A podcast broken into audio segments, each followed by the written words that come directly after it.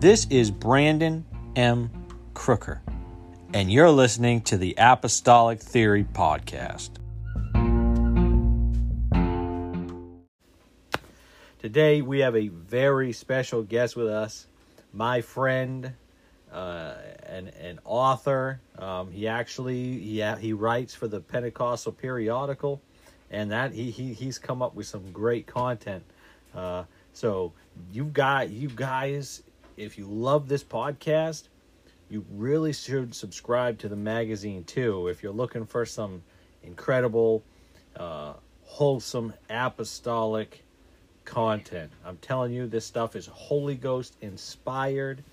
It's it's it's worth it's worth the the few bucks that you're investing in it, um, and that's exactly what it is. It's an investment into this project, uh, and I'd like to see this go way beyond. I mean, just like this podcast, which uh, it, it's all over the world.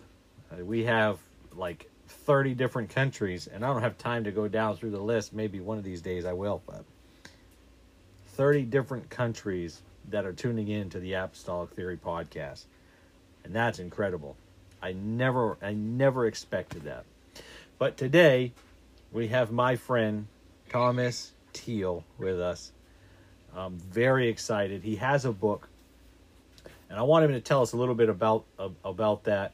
We'll have a little bit of time a bit later in the in the episode, but uh, Brother Teal, why don't you just tell our listeners a little bit about yourself, your background, your ministry, and where you are today? Thank you. Uh, it's an honor to be on the podcast, and uh, congratulations to the uh, to all the audiences that you're reaching with such a powerful ministry, and I am honored to be a part of it. Um, I was not born and raised in church. My father had a Baptist background, and my mother was a Jehovah Witness, and neither one of them really practiced um, their faith. So God was not any part of my upbringing. I mean, probably maybe a handful of times I'd gone to church with my father. Um, you know, Christmas, Easter, the holidays. But outside of that, it was never really part of the infrastructure that made up our home. Uh, I was, if you read in the book, you'll find out that you know I was conceived and birthed in my father's senior year. So I came into the world not under the best circumstances, and then, you know, shortly after my parents got married, probably two or three years, they were divorced again, and my dad was a 21 year old, a single father with a three year old son. So moved back in with my grandparents, and then he got remarried again, and then we, you know, by the time I was 17, he was divorced, dropped out of school, and I was an aspiring musician that uh, had the aspiration and dreams of being a rock star. So I had dropped out of school, devoted myself to music, and gave my life to that. And um, along with that lifestyle uh, was drugs and alcohol and some pretty crazy things happened to me. Almost died a couple of times. Um, but in all that, I always was writing. Um, I did really good in creative writing in school, and you know, obviously being in a band, you write songs and lyrics. So writing was really always been a part of my life, and uh, coupled with music, you know, I got to fulfill both of my dreams: writing songs and then playing songs. So um, my father was a guitar player. My grandfather was a guitar player. My cousins are guitar players. All my children are gifted in music. So the Lord has definitely blessed me with talents, uh, music and writing, and to Him be the glory. So, you know, the inspiration behind my book actually came from uh, a challenge my wife posed to me. She said, I, I was so, the Lord was dealing with me a while back, and um, you know as well as I do, we live in a world that is just bombarded with technology, yeah, apps, you know, internet, Instagram, social media, and I just, I just got to a point in my life where I'm like, you know, my mind is just being so inundated with all this stuff. It was during, actually, it was during the uh, the presidential election in 2016 when I when she first posed this idea to me. So I said, you know what? I said, I looked at her one night before going to bed. I said, I'm just going to unplug for 40 days for 40 days, I'm not going to fill my mind with nothing but the scriptures and prayer and fasting. So before I went to bed, she's like, listen, you need to write a book called Unplugged. Now, I had never written a book in my excuse me, in my life before. And she said, uh, you need to do that. So that resonated with me. So the next morning I woke up and I said, you know what? I'm going to write that book. And I was on my way to an appointment that had canceled. And I pulled over in this construction site and I narrated the first chapter onto my phone. And that began the journey of, of writing this book called Unplugged. And it started with the premise of just detaching myself from all the things that seem to be, like I said, not to be redundant, but inundating our minds day in and day out with all the the the, uh, the hysteria of what's coming across, you know, the news bulletins. So that's the beginning of where the journey of writing the book began. And I remember I talked to a uh, a uh, lady about my book, and she said one thing she's an editor. She said to me, said one thing that you want to do is you want to bring yourself into your book. And I said, well, I, am going to attempt to do that. Never having any prior writing experience and dropping out of high school, you know, um, in the tenth grade, I wasn't very knowledgeable in writing and sentence structure and all that, and never had a formal writing class. So I said, okay, I'm, I'm going to do my best. So as I began to pray and seek the Lord, because really I wanted to write the book to help people because I knew if I was struggling with the daily pulls of this life and the things that want to influence, how much more other people that don't have God, that don't have the Holy Ghost, and that aren't, you know, that are seeking. So I thought, well, if I can write a book that will not only help the apostolics, but it can possibly help those that are seeking God, that would be the best of both worlds. So as I began to pray and read in the scriptures, God began to open up my mind to really, there's a lot of people in the scriptures that had to unplug. And one of the main characters that I write about in the book is Joseph. Because if you want to talk about a man that could have let the things of the past, betrayal, and the hurts from family members control his life and monopolize him to a place of just depravity, I mean, he could have been a great example of that. But obviously he he realized that through it all God was working for his good. But sometimes in the in the midst of things, you don't always see that. So there's uh, I got Joseph in there, and I got uh, Manasseh in there, who's you know whose father was Hezekiah, and one of the greatest kings of all, um, Judah. And then you know we know that he prayed that prayer, and Isaiah grant or God granted him 15 years, and and in the extension of his life is when Manasseh was born. And you would think that his father being this great king, why would he rebel and go the opposite direction of all the things that his father had accomplished? So in the book, I feel like God gave me some answers to that. And I addressed those because I feel like personally that Manasseh was angry that the guy that he loved and respected the most had died. And there's a lot of people out there they get angry at life because things seem to be unfavorable for them.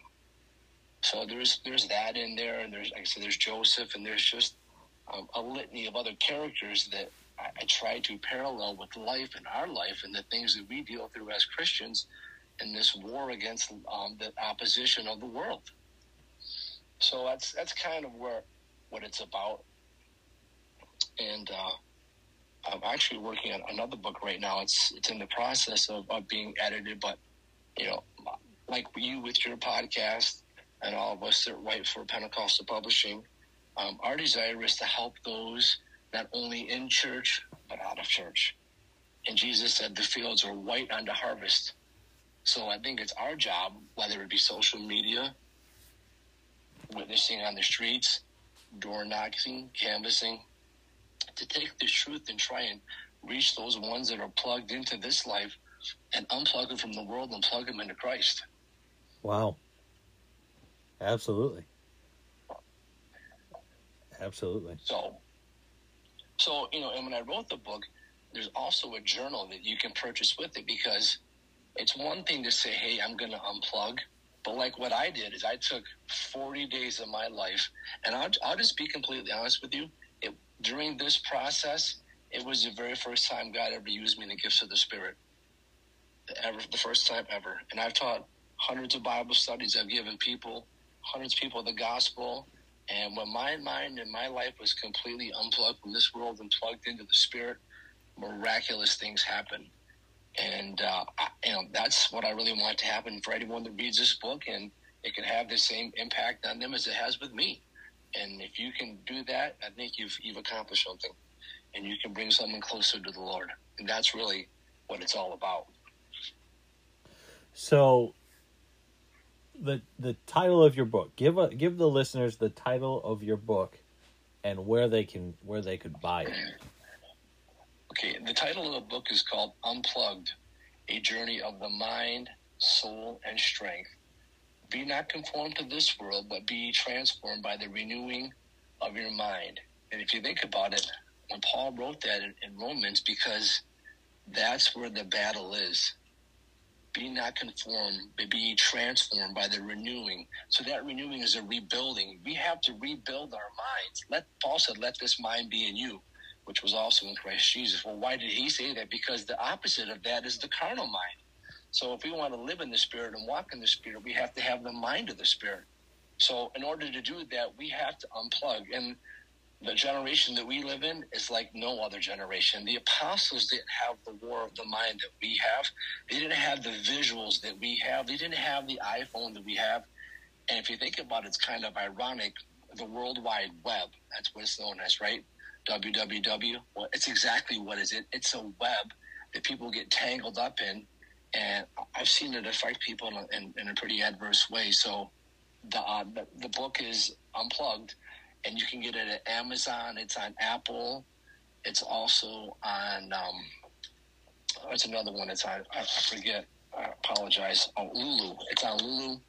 So there's a couple different places you can get it.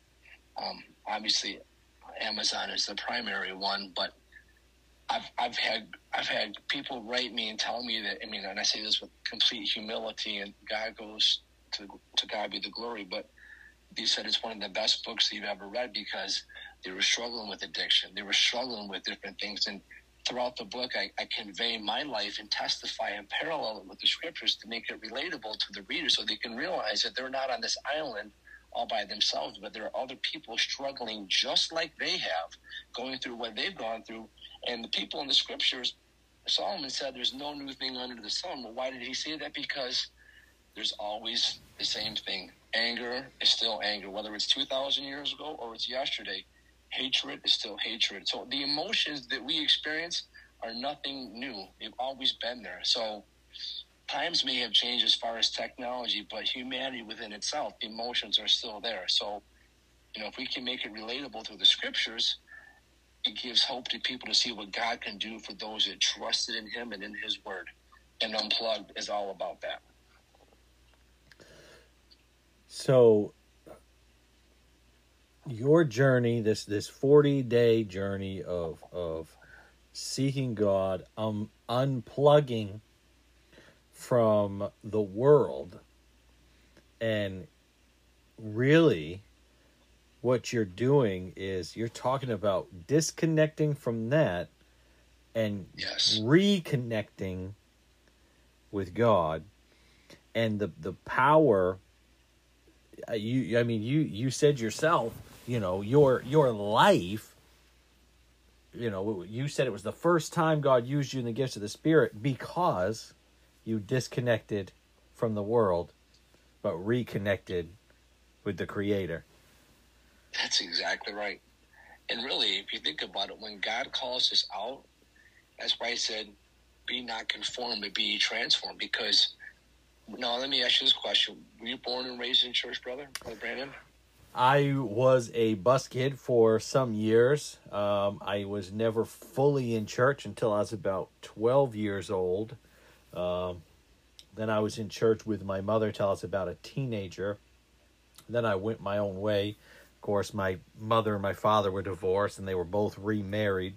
Uh, my mother served the Lord. My stepfather did not and my father and stepmother did not serve the Lord. So I had a I had a lot pulling on me. So so I, I you know absolutely. Um, so then you know the transformation that you had to go through to disconnect yourself from the world, unplug from those influences, and plug into the things that are going to transform your mind and renew your mind and to have the thoughts that, that, that Christ wants us to have to be in order to be Christ like. Absolutely. And that and, and that's the power of, of our of our witness. Like I would go into um, pre COVID, I would go into treatment centers and help the homeless and, and, and, and the drug addict and they would look at me and say, "Well, I can never be like you." I'm like, "Look, I was just like you. I'm I'm no different than you are." I said, and I even I put this out there one time. I said, "I can predict your future for you." I go, "You want to know the future?" And they're like, "Oh my God, how can you predict the future?" I go, "I'm going to give you the word of God." He said, "If you're willing and obedient, you'll eat the good of the land." I said, "My life is only good because I've chosen to obey the word of the Lord." So really, either you obey or disobey, and the consequences can be good or they can be bad. It's that simple in concept. So, you know, really, unplugging is taking this message of what it is to be free from the things that have this world in bondage. And it begins in the mind, because the carnal mind is the enemy of God. So, you know, that's really what it's what, what it's all about. And listening to the podcast you had with Brother Neil on outreach, what an incredible uh, message he shared. And I was sharing it with because um, I'm involved in outreach and oversee outreach. My son's involved in outreach, and my my daughter-in-law. And he made an incredible point in uh, in John chapter number uh, number four, I believe it is, or six, with the with the woman at the well. So yeah. I can't think of the, the verse. Right. And he said, "Look," he said, "Look under the fields for the white unto harvest." And he was talking about Samaria and how you know that was going to be the harvest of the New Testament church and then he proceeded to talk about the salt, us being the salt of the earth. And he said, we always take that scripture as salt's a preservative and it preserves life and, and all that He goes, But really, if you think about what salt does, is it whets the appetite. It makes you thirsty. And that's what our lives are supposed to be. We are supposed to be the thing that makes people thirst and want more for God. So when I would go into these treatment centers, I wouldn't brag about the fact that I have my own business or I have my own house. I would testify what the power of God and unplugging from this world and plugging into the Word can do for your life. You don't have to live a life of depravity. You don't have to be homeless. You don't have to be penniless. He said, if you're willing and obedient, you'll eat the good of the land. And then he said, Herein is my Father glorified that you bear much fruit, spiritually and naturally. God wants to bless his people it's I mean, and he, Jesus said you have the poor with you always, for sure. But at the same time, it's a great testimony when God brings you from depravity and brings you into prosperity. Like Joseph, Joseph was a prisoner, then he became a prince. So I believe those things can be afforded to the saints we take the necessary steps to bring the favor of God in, in larger measures into our life through obedience to the scriptures. So you think of you could you could we could really develop that there, and uh, we could go into how Abraham was blessed because he obeyed because he yeah. because he obeyed God. But who else was blessed because Abraham obeyed God? Lot was blessed because Abraham obeyed God. Abraham's seed was blessed because Abraham obeyed God. He didn't have a Bible, bro, to read. He had the no. voice of God speaking to him, called him out. On, well, here's the deal Abraham, this is interesting. Abraham's father was an idol maker. Oh, yeah.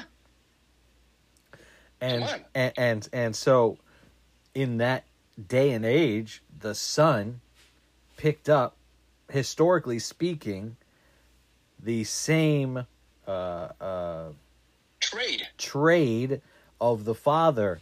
So, i.e., by quick deduction, historically speaking, Abraham would have been an idol maker.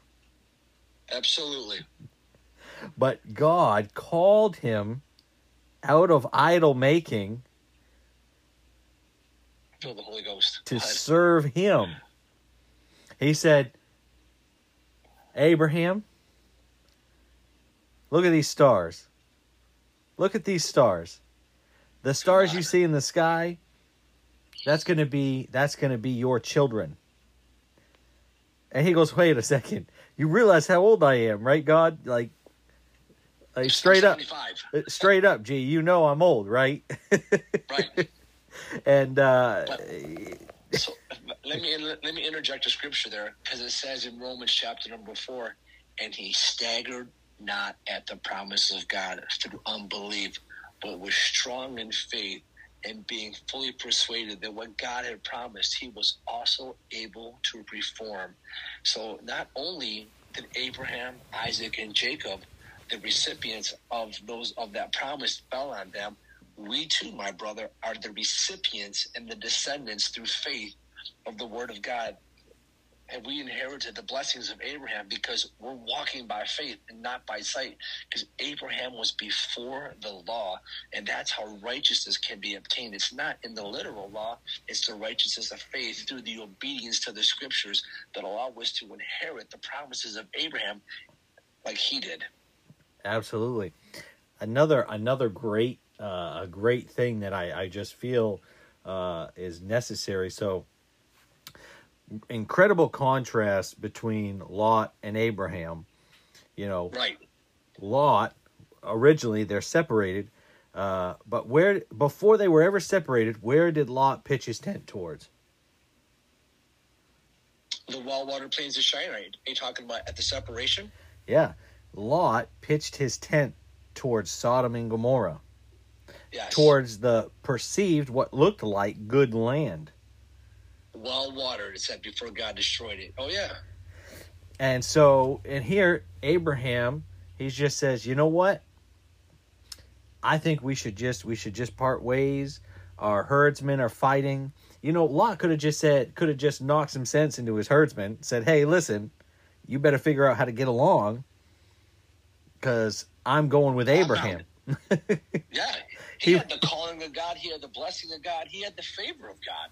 And obviously Abraham was very influential in Lot's life. Otherwise he never would have left with him. So I believe that one of the deciding factors to Lot's decision to leave when Abraham did was because Abraham testified to him how God appeared to him. What other what other inspiration could he have had to, to want to leave? Unless maybe he was just tired of, you know, living in that land. But I gotta believe Abraham was influential in Lot's decision.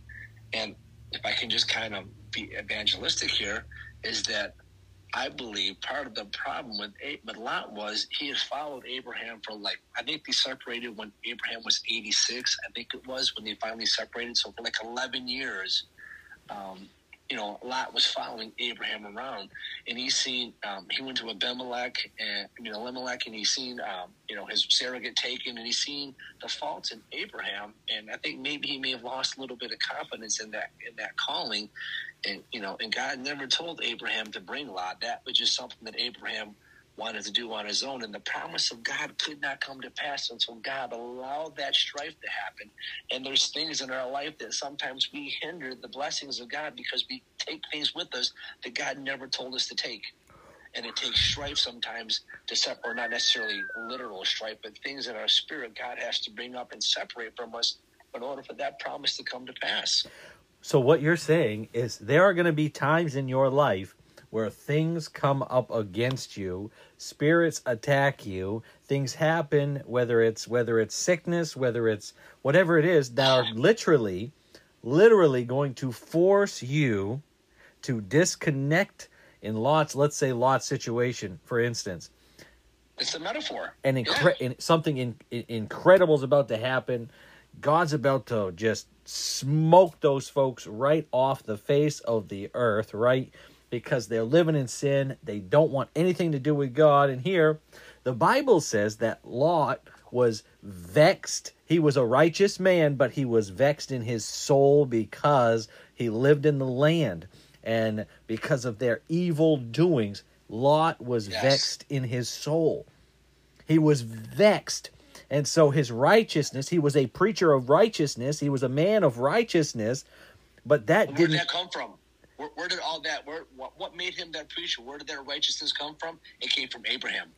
Abraham preached to him for all those years, and then when he, he didn't believe Abraham, he didn't.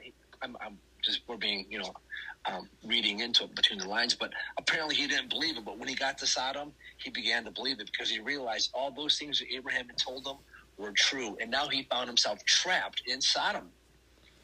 And so here he is in Sodom. God's about to smoke that place off the face of the earth, right? And and Yep. and so he has this experience and he didn't want to go. He lingered. he lingered, and the angels hastened him and grabbed him by the hand and said, Don't look back. And there's another great metaphor. What happened to Lot's wife? She looked back. Wow. There's just so many incredible stories within those couple of chapters, and it's all about unplugging. It all, I mean, it all circles back to separating ourselves from the world and plugging into the things of God.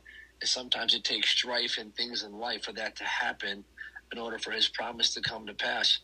Abraham wandered around for 25 years before he ever had Isaac and all those things had to happen. But I, I believe this too. I believe that for 75 years, God dealt with Abraham. Maybe not, you know, from the womb, from an infant, but through his early, you know, young life into his adult life.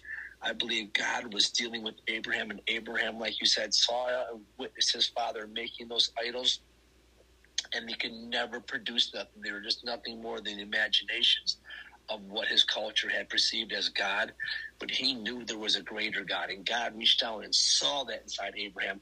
And when you were that young boy, and you were your parents were divorced, you were going through what you were going through, God saw in you, brother Crooker. He saw in me, and He saw in those of us that have come from the world, like Abraham, that there was more to this life than what we perceived religion was and what God was. If I can just testify to you for a second, I walked out of the Baptist church one time and I knew what I heard was incorrect. And I, I, I didn't know God. I didn't have the Holy Ghost. I did. I just walked outside and I looked up at heaven, and I said, "I know you're real, but what I just heard, I know is not correct. And I don't know what is truth is, God, but I'm just going to try and be the best person that I can be because I know that you're real." And it wasn't too long after that that God introduced himself to me. So there's people like that in this life, like Abraham, that are walking around that we're going to bump into one day and we're going to share this gospel and their lives are going to be transformed. And it's because of your testimony of what you've gone through that you're going to be that beacon in the night, Brother Brandon. I believe that for all of us. That's what God called us to do. So when you think about the book of Revelation, for instance, when it says that we over will overcome by the blood of the lamb and the word of our testimony. And so because the blood applied to our life obviously gives us remission of sins. Oh, It gives Yes, us the ability to I mean there's again we could we could there's just so much that could be talked about in in this segment. Um if, I, if I'm going a million places, I no, apologize. that's I'm okay. not trying to be dis- no, sir. disjointed No, here. this is tremendous. This is great. This is great teaching. This is great study. This is this is tremendous. You know, obviously the the Bible says that the blood of goats and rams can't cannot remit Never, they can't remove can't remit sin. So right. all it did was sort of rolled it back and it was just rolled back and so it's a if you could picture this for a second every single year you go Yep. you you give your sacrifice and your sin is rolled back and just rolled back but at the end there's still this heaping pile of all this sin it never it was never removed See, and this is what I love. This is what I love about the Lord Jesus Christ. In the book of James, he talks about the perfect law of liberty. And the real first place that we see Christ introduce the perfect law of liberty is Matthew chapter number five with the Beatitudes, because he goes from the old to the new. It was said of old time, but I say unto you, blessed are the peacekeepers. You know, and, and he goes through all those things. Blessed are they which hunger and thirst after righteousness. And he begins to unfold in the scriptures to us that there's another law greater than Moses' law. That's why he said, You whited sepulchres, full of dead man's bones, because you appear to be righteous on the outside, but inwardly you're full of extortion. So that Old Testament law or that the annual sacrifice never dealt with the heart. Though God tried to deal with man by making him give his best, it still wasn't enough because he felt he became self righteous because he offered God the best and the you know the, the all the things of the ceremonial law and they were lifted up with the Pharisees and the scribes and all that. But really, God wants the heart. And that's what he's after. And that's what the perfect law does of Jesus Christ. It goes after the inward things that no one can see. And that's what God is judging us on. And that's what God looked down and saw in Abraham. And that's what he saw in David. That's why when David made the tabernacle of David, he knew what the New Testament church was going to be. He knew it wasn't just a natural sacrifice, but it was the sacrifice of the heart. And it was the lifting up of the hands of the evening sacrifice. He knew that prayer was a type, the incense was a type of prayer. And he's seen all those glorious things. That's why in Revelations in the Philadelphia church, he said, that has, he that has the key of David and the key of David was the perfect law of liberty. He understood the types and shadows and metaphors that Christ himself would fulfill in that tabernacle. Wow. That's good. That's good. Wow. Bro.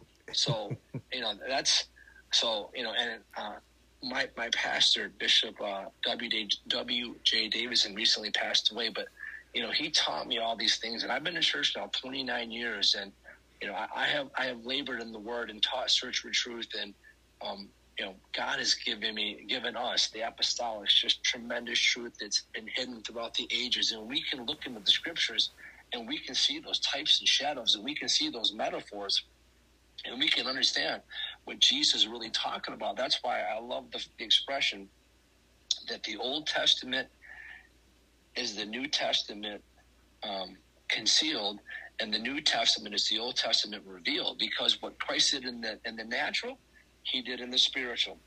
And it starts with Abraham. Abraham was before the law. So we knew that the law was going to bring in Christ, but there was also something before the law, that, which was the faith of Abraham. It had to be coupled with what the tabernacle would present in the spirit. Absolutely. This is this is so good. This is so, so good, bro yeah, it's it's just good, and, you know, and again, let this mind be in you. Well, how can you have the mind of Christ unless you understand those types and shadows? How can you understand, you know, when He says the things that He says, unless you understand what He's really saying through the Spirit? He said, "They that are led of the Spirit, they are the sons of God." So it's important that we have these truths and are led by the Spirit, and uh, and we're just we're just blessed. We're just really really blessed, and I'm thankful for all that God's given given His church. Well, um, you know, we're that needle in the haystack, and we're that grain of sand that God has plucked out and shared these things with us. Well, let we're me bless people. Let me let me let me interject, uh, just for just Sorry. for just for a minute. Um,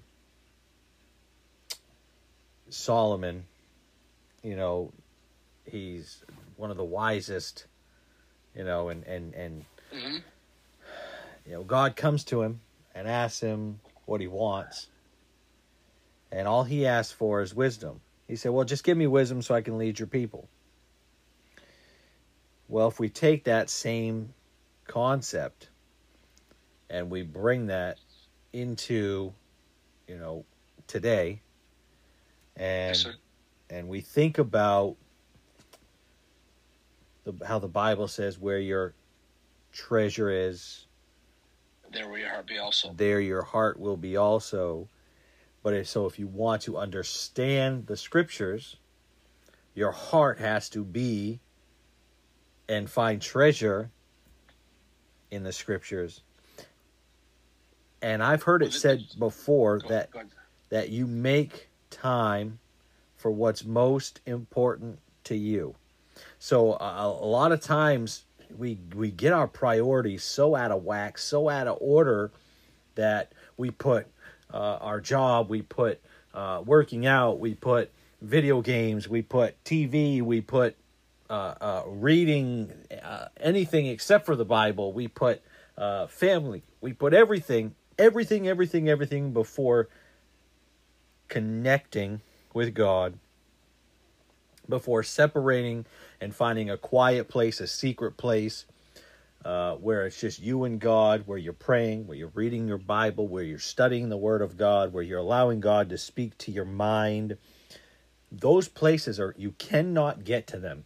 You cannot get to them and find the full revelation that Jesus Christ wants you to have in them if we're not doing what you're talking about in this book, and that's disconnecting. Yes, sir. And, and you know, um, that treasure, where your treasure is, well, there will your heart be also. So, really, you have to ask yourself, what's my treasure? What am I treasuring the most? Because whatever you're spending the most time in, that's clearly your treasure because that's what you're investing yourself into. But if you really find that, the, the, you know, the Bible, the Word of God is the treasure. The church is the treasure. You know, he said, forsake not the assembling of yourselves together. Well, why is that? Because anything outside of that that draws you away, that's your treasure. So the Bible, the scriptures, prayer, that's your treasure. That's that's that's what's going to get you into eternal life. You know, he said, "What does a man to profit if he gains the whole world and loses his soul?" Lay not up for yourselves treasures in earth, where rust, moth, and thieves do break in and steal, but lay up for yourselves treasures in heaven. So obviously, the treasures in heaven are the eternal things in the scriptures and in the Word. But it's easy to get that to get that skewed because sometimes we can think, well, you know, um, prosperity can be a thief. It can be a deception because you can think the favor of God is in your life because you have prosperity. And prosperity, he said, and I'm all for prosperity. I'm all for your tithes and your offering, but you have to have a check in your life to make sure that you're not serving the blessing more than the blesser. Because I've seen it. I've seen it take people out. Wow. Wow. That's good. Say that You one more. I mean? Say that one more time. we have to be careful because I've seen people get taken by the blessing because they tend to serve the blessing more than the blesser because that's where the treasure is. Wow. And that So, I've said it recently. I, I, I've been posting a lot on Twitter lately. Um, just what I, yeah, I'm, just what I feel led. I just, I just. Sometimes they're completely different. Sometimes it's the same topic. Sometimes it's, I just, I just feel led to write. You know, just these short snippets, these little things, and uh, one of them recently was, I was talking about, um, how we need to allow ourselves to find the time uh, where we're separated but still connected to the body where we're not isolated but we have you know allowed ourselves to stay connected to the olive branch well, we know that he said in, John 5, I am the vine, ye are the branch. So he wants us connected, but he also wants us, like you said, to be disconnected from the things of this life. That's why Paul said, No man that warreth entangle himself with the things of this world. Because if you warn against the world, how can you entangle yourself with it? Because it's going to strangle you out. So if- if we can go back to a scripture when the Lord talked about the seeds, he said, we know there's three, there was four kinds. There was wayside, stony, thorns and thistles, and then the good ground. Well, if you think about, it's a progression there, and I can't remember the exact order. The first two, I, I think it was the stony ground. Um, he had no depth. Said when the sun came up, uh, no, the wayside soil. It was the stony. Anyways, the third one is the is the thorns and thistles, and that's a slow process. That's the one that says the cares of this life and the deceitfulness of riches choke that person out. So going back to what I said earlier is that if we become so connected to the world and yet we think we're disconnected, we're deceiving ourselves and we're slowly being strangled out by the cares of this life. That's why you said it's important to be in that body, to be at every church service because you just don't know when your number is going to be called. And if, if you're not in that place and God calls your number, it'd be a terrible epithet to have to miss eternal life. Wow. Wow. This has been this has been tremendous, brother Teal. I appreciate you carving the time out of your of your day to join me uh, on apostolic theory. Um, I'm sorry if I, if I, if I got carried away. I apologize. Don't apologize. This has been, like I said, this has been absolutely incredible. Um, I love this. I love this. I wish every episode was like this. Uh, this is this is good. This is this is the Holy Ghost. This is somebody's going to listen to this and their life is going to be their their mind is going to be transformed. They're going to say, "I gotta I gotta get that book." So, well, you you can. I have my own personal web page. It's uh, thomaslteal.com. And uh, you know, if you want to go on, uh, if you want to go on there, you can find me there, or you can email me, or you know, Instagram, or uh, Thomas L. Teal at Instagram or Twitter, same thing. And uh, and if I can help anyone, you know, that's my whole objective, and that was the premise of the book.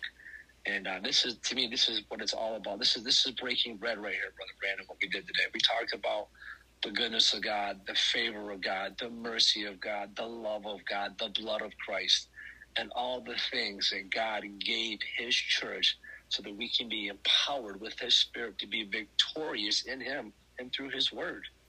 And testifying about it and sharing it with one another to encourage those that are listening to your podcast in all these different countries to let them know that God is the same God in America as He is in every other country. It's the same power of the Holy Ghost working in us that's working in them.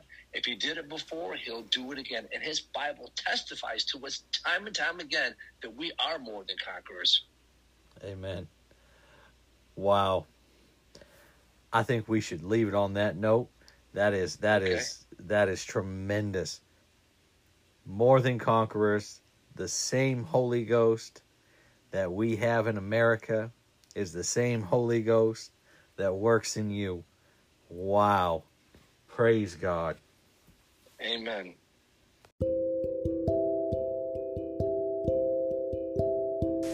This podcast is brought to you in part by the Pentecostal Periodical Magazine, a 501c3 ministry with writers who believe and live apostolic doctrine.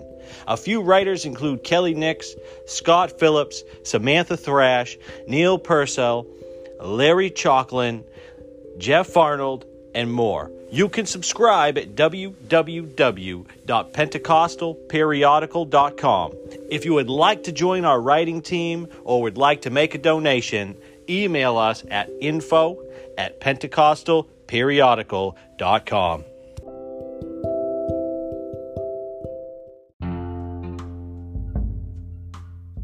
This podcast is made possible because of listeners like you who are willing to bridge the gap. We now have a sponsorship program on our Anchor website in which you can become a monthly sponsor of $1, $5, or $10 a month. Follow us on Instagram, Twitter, or Facebook.